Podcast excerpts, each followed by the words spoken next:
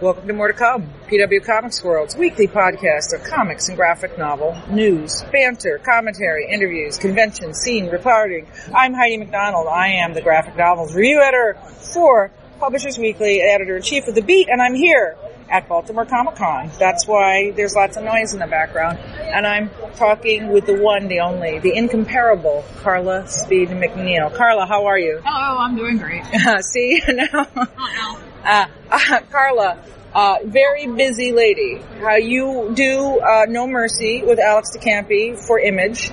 Uh, and you also work on Finder, which is your own long-running, award-winning, much-loved, acclaimed, oh, sci- uh, what do you call it, anthropological science? You have a good name for it. Uh, Aboriginal S F, yeah. Which is a modified term from the thirties, I think, or Pops. I made that up and still think I looked it up somewhere. I'm not sure. But, uh, you know, the old, the old science fiction fell into two camps. It was either the hard S F, where you actually had to have a physics degree to, to be allowed to write it, Uh, or it was strange alien cultures, planet-bound stuff. You know, most of my strange alien cultures are, are human, but aren't they all? Right. Well, it's all a commentary on ourselves, isn't it? Most right. Definitely. Yes. Um, how do you balance all this work? What's your working, you know? Well, mm, I think it's the main thing in my life that gives me satisfaction to begin with, but um, I'm very easily bored, and so I always want to be working on something. If there's always something in the back of my head, there's always something I can get out on paper. That, and I really love working with writers. I really love collaborating. Even though I love to write, um, I've enjoyed very much working with other people who, you know, do the backbone of the stuff, and then I, you know, I do all the acting, as it were. Yeah. So, you know, I'm doing No Mercy, but I'm also doing fill-in issues on a horror comic called Harrow County by Colin Bunn and uh, and uh, Tyler Crook. Is that at awesome. uh, Dark Horse? That's also? At Dark Horse. Yes. And uh, next year, I'm going to be doing a um, a story with Adam Warren. I'm going to do an Empowered story. Give him a oh, character wow. I want. I'm going to do Sister Spooky. Uh-huh. And, you know, that's going to be fun because I don't have to draw on model if I don't want to. Yay! Right. Well, you worked with Warren Ellis, too, in the past. Did you do one of his little books for yeah. Avatar way I, uh, back? In the I day. did. I have the artwork here for it, actually, because yeah. it's all in one box. How but, much uh, is the pages for that story? Um, Are you selling? Are you I do sell them. Oh, yeah, I sell yeah. them. I don't want to die like a Collier Brothers under a great big pile of pages, really, because I do produce a lot. Um, I generally sell pages for one hundred twenty, which makes people like Terry Moore scream and say I'm ruining it for everyone. You are kind of, but you know, listeners, if you are listening, uh, just you just heard a huge bargain. Come over to Carla's page. She's such an amazing artist. Um, uh, such an amazing cartoonist, really. Uh, that was an interesting uh, uh, distinction that they made at the Harvey's last night, wasn't it? You know, I well, mean, uh, the fact that, you know, the difference between the best artist category and the best cartoonist category is that the best cartoonist is the one who does it all. Right, exactly. Yes. And I, I often do, yes. Yes. Uh, well, at the Harvey's there was, um,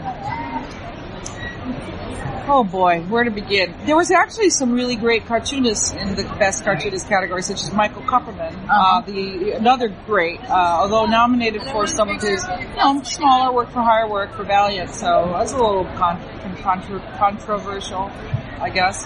Um, But, uh, Carla, you, uh, how was the con for you here? This is always a great con. I love Baltimore Con. Uh, because, you know, I, I don't move a lot of books necessarily, but I do meet new people. Mm-hmm. And, uh, there are quite a lot of people who come to this show specifically to buy art. I think this crowd is pretty savvy. And, you know, anything that's been out for a little while, they've got, they know right. about. They're looking for a new thing, or they're looking for the special thing. They're looking for the handmade piece of artwork. They're looking for the special sketch. They're looking for that thing, you know, that's really, you know, right. a grail. And, uh, and I get it, you know, so in between selling art, uh, which is kind of, you know, long pauses, uh, I have plenty of time to go out and, uh, meet some of my heroes and, uh, you know, run into people that I never thought I uh, would meet, right. and you know, meet writers that I want to work with, and talk to publishers. Yeah, you know, that kind of thing. It's pretty so, chill and cool here. Mm-hmm. I have to be honest; it's really, really nice. Um, but uh, you know, what is going on with Finder? What's going on with Finder is it appears in eight-page chunks in uh, Dark Horse Presents, and I also, for those who are into that, uh, each month afterwards posted on my uh, Patreon for uh, you know for, for those who uh, are, are for those who that is their thing. Um, which it might be the, easier for some to find it on Patreon. I might have to investigate that myself because, right. yes. Well, um, which means that since uh, Dark Horse Presents is a monthly book, that's a cap of pages, a maximum of ninety-six a year, which is like half of the size book that I, I'm used to putting out. So I've got a little bit of a dilemma. Do I go ahead and start publishing shorter stories and have a book out every year, you know, like God intended? Or uh, do I go ahead and stick to the kind of stories that I tend to come up with, which are, you know, twice that size? Because the current book uh, is called uh, Chase the Lady, and I'm essentially done with it. Right. Um, it's good to go. But the eighth chapter of eighteen, you know, I think just dropped in Dark Horse Presents. Right. Next year's my twentieth anniversary. So this book only comes out monthly, let's be right. So you only get the eight pages. So what you're saying is that even though you're finished with the story, it won't come out for another year. At least. Right. And next year's my twentieth anniversary. And not having something special for your twentieth anniversary is kind of like not throwing the bouquet at the wedding. Yeah, yeah nobody yeah, wants yeah, this yeah, thing back. Yeah, yeah. So, you know, I either have to step on the gas and put and have that book come out earlier than it's intended to, or come up with something else. Yes, yes. Well, uh, again, if you're listening, let's figure out that's something else, because it is thir- what did you say, twentieth anniversary? Oh, wow. Boy, I, Carla, I remember you were, when you were the best newcomer. I think I gave you an award for it. Good God. Yeah, uh-huh, well, uh-huh. you know, time flies. Don't uh, it, don't yeah. it just. Yeah. You know, Carla, there's been a lot of talk lately about problems with the industry, you know, mostly on the business side, whether we need new distribution channels, new models. Do you, you, do you follow that at all? Are you, like, uh, worried? I have gotten sadly out of touch with oh, that okay. since I, uh, since I, well, since I started doing so much more art and so much less work on the distributive side of things. But, I know? mean, don't you think that almost is the, your own answer? It's like you're really too busy right now to worry about fretting, you know. Which so is, for you, but it's probably a mistake on my part, because when you're a self-publisher, you really do have to know every part of the business. Mm-hmm. The part of the business that I was not as good at as I needed to be to continue is marketing, self-marketing. Right. I mean, I can hand sell to anybody, but looking at the big picture and keeping the keeping things happening so that other people outside of shows know what is going on with me, that is what I was not good at. Right. And uh, so when, you know, continent shifted and slid in my personal life, and it was, uh, you know, uh, some family concerns made it more difficult for me to keep on top as well as I was, which is to say not very well. Uh, it, it really was a benefit to me to have a publisher. Right. That was my reason for moving away from self-publishing, not because I thought it was a bad business model. Right, right, right. Um, but it does also mean that I, as a creator, am not as in touch with the uh, the, the details, because I don't have to be. Right, that's true. And I think that, you know, there's so many levels, uh, uh, there's so many different levels to the system, you know, so now you, you know, you have a little bit of security and, you know, not as much nitty-gritty, which, Uh, you know, I might be biased, but I do think your time is best spent entertaining us with your gorgeous drawings and fascinating stories. Certainly I am better at that than marketing. Well, then there's no shame.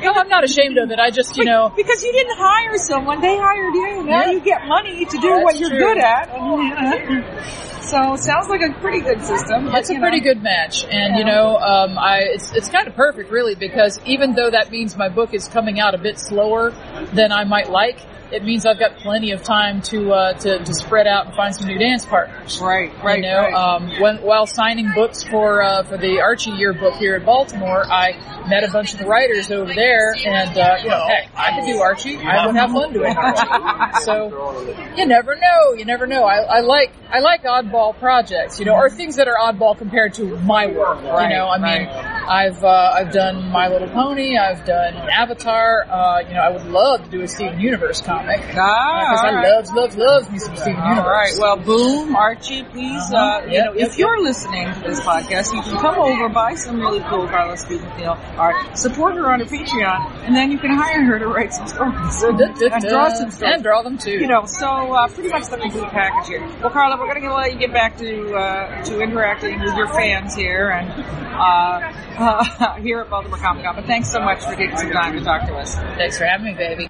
I'm Calvin Reed, Senior News Editor at Publishers Weekly and co-editor of P W Comics World. Check us out online at publishers weekly dot com slash comics. Well, we're recording live on the floor of the Toronto Comic Arts Festival. really the most awesome comics festival in North America. Uh, it takes place in the, in the Toronto uh, Reference Library.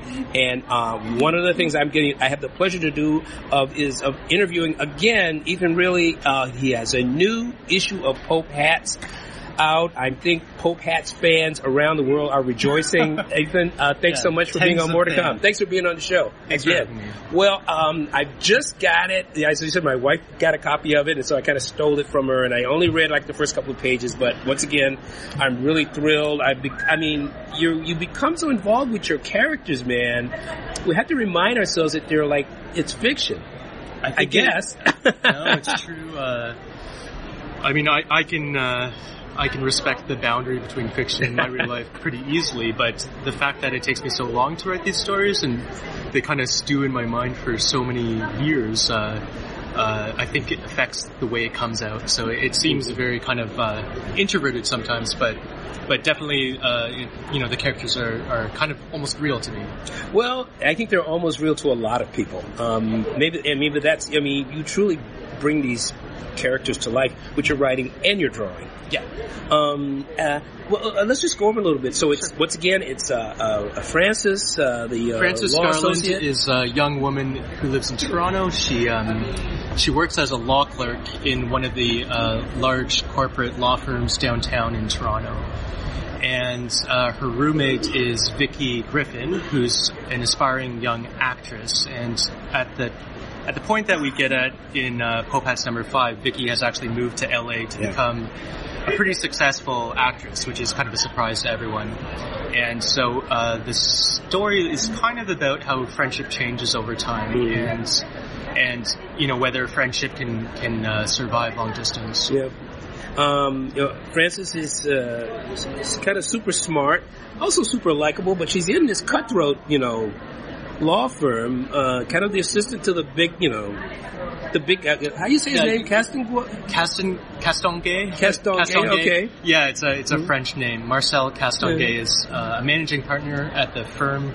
You know, he has the corner office and he's yeah. been there uh, for quite a long time. So he has his odd eccentricities that he gets away with. Um, but, uh, it's, it's kind of an odd dynamic that I, I found myself and a lot of people um, around me in uh, in our early twenties. You know, we'd end up in these very, very serious careers, and it becomes a bit of an existential crisis when uh, you are offered promotions. It, it's just uh, you have to kind of consider whether it's something you want to follow up on mm. and how committed you are to the life.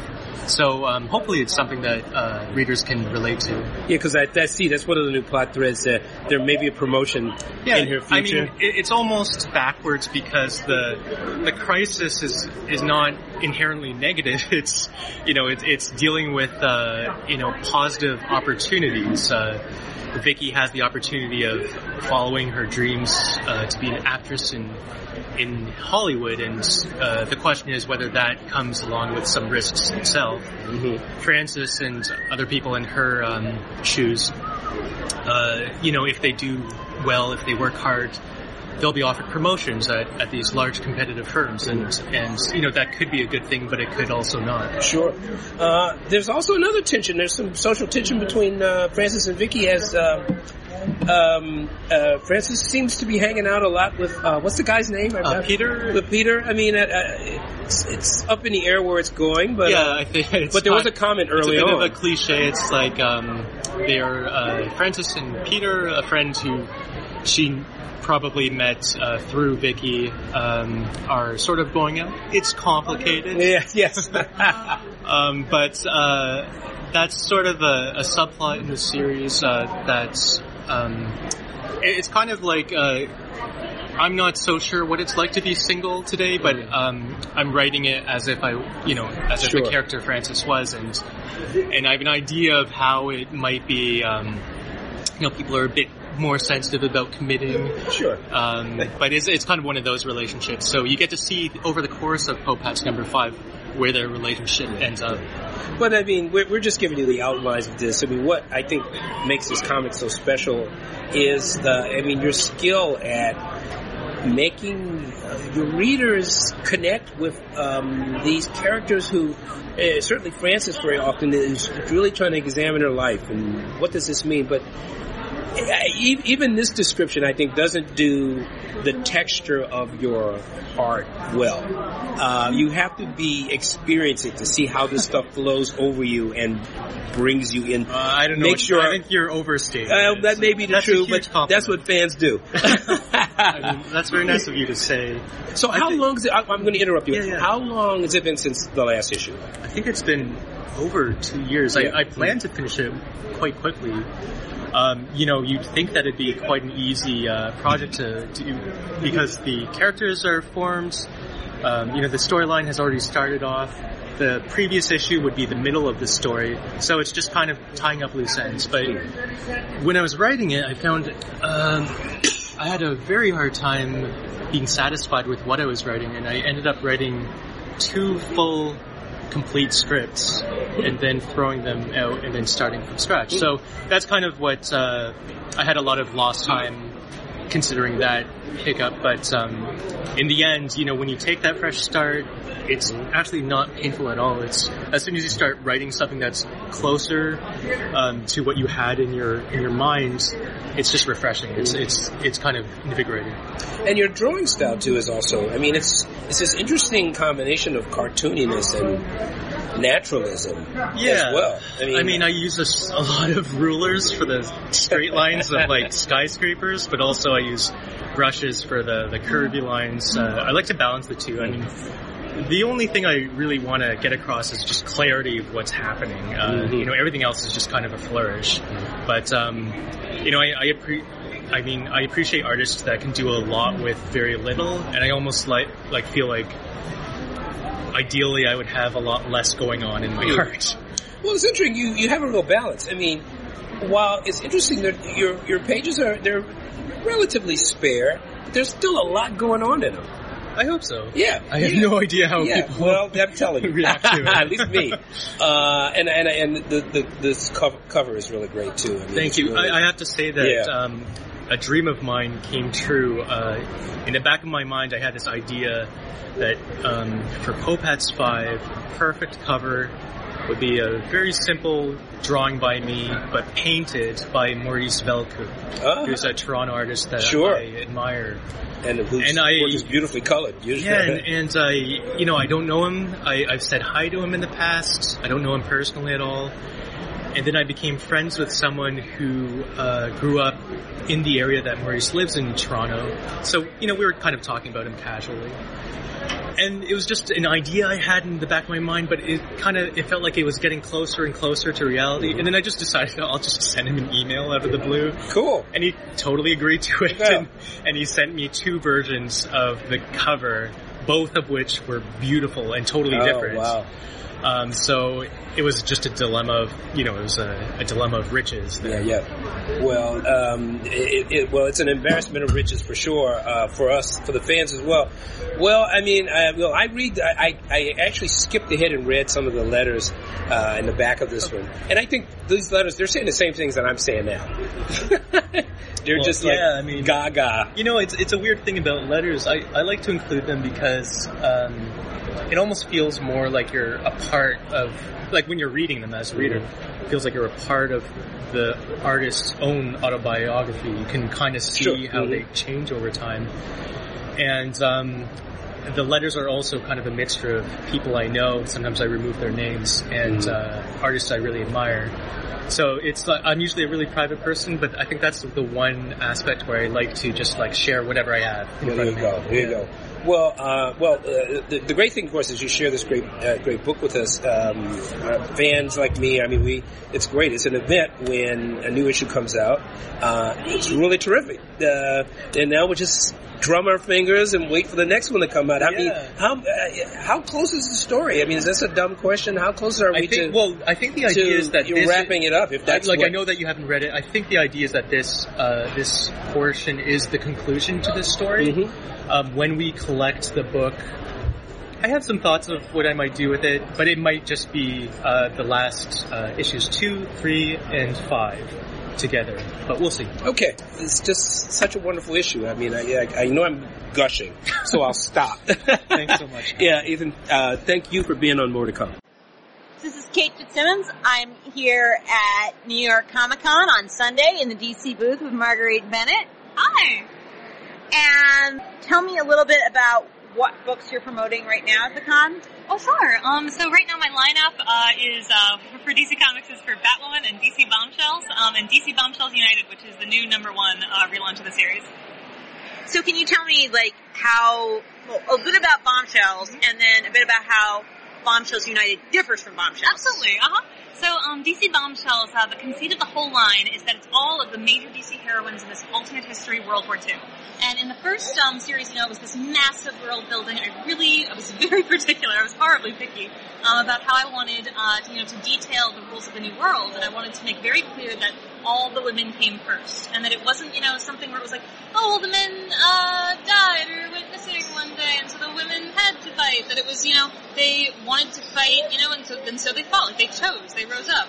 Um, and I also want to make very clear in the opening, um, you know, issues that no heroine is derivative of a male counterpart. Our very first page shows um, ten-year-old Bruce Wayne, you know, out walking with his parents on the way to see, you know, Zorro. And we started with this, like, super cheesy, like, radio serial announcer. And he's like, out for an essence of a stroll, you know, from the darkness, suddenly so chill with a machine gun.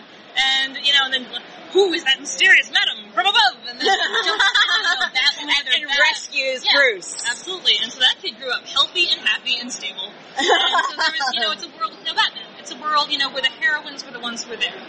And, um, you know, it didn't need a Batman. Yeah, exactly. And so we split up from there, um, and each heroine got her own genre and her own chapter, you know, to define this complete universe. And so, you know, so Batwoman stays as the, cheery, the, the cheesy radio adventure reel. You know, Wonder Woman's a war story, Aquaman's a romance, Zatanna's a horror film, um, and, you know, just, like, fleshed out this complete universe. And, um, you know, went on for, you know, uh, I mean, originally, you know, when they, they first greenlit it, they were like, you know, just so you know, like, we, we know you're really passionate about the series. Be prepared, you know, we might have to close it out at six issues and just, just get ready for cancellation. And then, you know, the fan enthusiasm and the readership response was just, just blew us away. And we did Bombshells for over a thousand pages. You know, we, we did over thirty issues at thirty pages apiece. And, I mean, it was just, it was enormous. You know, we have five trades out, like it was just a phenomenon. And, um, you know, so with the, the success and, you know, the victory of this world, we wanted the chance to bring in, you know, to, to get to share it with new readers.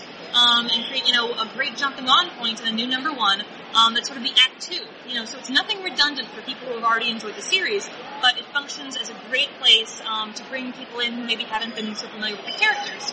But it's doing something very different with plot, too. Yeah. Can you talk about that? Sure. Um, you know, with the refocusing with this new number one, it was sort of this opportunity, this second chance. You know, so with the, with the first series, I was so focused on the world building.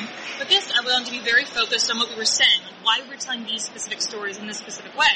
And, um, you know, so we open up, you know, uh, you know, with Wonder Woman fighting some mysterious enemy, but you're used to her, you know, in, in France, in the, in the, the pines, in the mist, um, in the trenches, but instead we open up with the Arizona desert. It's like, what's going on here? You know, we, we pull back to her fighting these tanks, and you're like, is, is, is America been invaded? And then you realize they're American tanks. And then you see the trains rolling through the desert, and you realize it's the first day of Japanese internment. And so we wanted to refocus on Japanese-American heroines. You know, so, so we, you know, in, in this incarnation of Bombshells, Donna Tartt and Cassie Sandsmark and Yuki Nira Katsura, um, and, uh, Emily Sung, um, you know, are part of the Japanese-American and Asian-American community, um, in Los Angeles along the east, along the west coast. Um, and so we wanted to have, you know, this whole idea of the second chance of, you know, if you had the opportunity to go back through your own cultural history and choose differently, knowing what you knew then, you know, knowing what you do now, what would you have done, you know, not just on the battlefield, just as a civilian, you know, amid this crisis of conscience, um, and how that would have changed the world that you live in and how that would have changed the world that your children inherit. Well, I mean, that's that's really amazing, but I kind of wonder, like, how do superheroines fit into this? Because it seems like more of, like, a political problem. Mm-hmm. How how did you figure out, like, how to make this a superheroine problem? That is in the story. Okay. Yep. Um, so if you could talk a little bit about um, your history in comics and how you came to the place of doing Bombshells and maybe how you came up with the idea. Oh, sure. Um, you know, I'm actually just, like, sort of riding on the shoulders of giants at this point. Um, Jim Fletcher and Ed Lucia uh, designed the fantastic Bombshells line. You know, first, like, the, you know, the Wonder Woman's, like, the breaker of chains. Um, and I was such a huge fan of their stuff, and I was very vocal about it, you know, on Twitter, just like, you know, talking in the offices. Um, and uh, back in uh, August of two thousand fourteen, D C did uh, a variant month where all of the standard New fifty-two titles received a Bombshells variant. And um, they sold like hotcakes, and, you know, the fan enthusiasm was there. Um, you know, we'd go to shows, and there would be all of these Bombshells cosplayers. And D C was like, you know what, they, they really seem to enjoy this. Let's give them what they want. Um, and so they were looking around to do a digital-first, um, you know, universe, you know, to like for the series. Um, and a place to showcase the heroines. And I was just, you know, in the back of the classroom bouncing with my handbag, all Hermione Granger. Um, and so Jim Chadwick, uh, yeah, called me up in September two thousand fourteen and asked me to pitch. And I think they were expecting maybe like two or three pages, maybe four, and I turned in eighteen and just, um, you know, hit the ground from there. Um, and can you tell our listeners a little bit about some of the other comics you've done?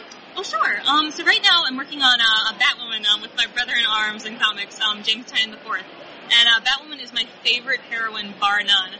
Um, and so we really wanted, uh, you know, to go back through her series. Um, you know, if you're familiar with the character, or if you're not, um, you know, Batwoman, uh, Kate Kane is Bruce Wayne's cousin. Um, and she is, you know, a proud lesbian, ex-military, um, you know, Jewish woman.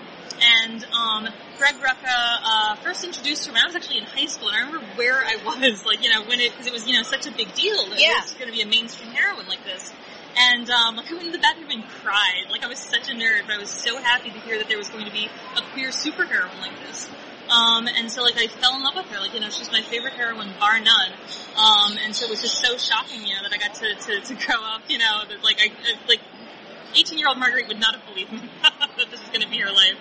Um, and so within uh, the original run with Greg Rucka and J H. Williams the third, um, you know, there's this period, you know, where Kate, uh, after she's kicked out of West Point under Don't Ask, Don't Tell, like, loses her sense of self, and it's like, you know, this this was the this was the dream. This was everything that guided my life so far. What do I do now? And, like, she sort of disappears for this year. And so we wanted to go back in our own run um, under Rebirth and explore what had shaped her, what had happened within that that brought her back as Batwoman.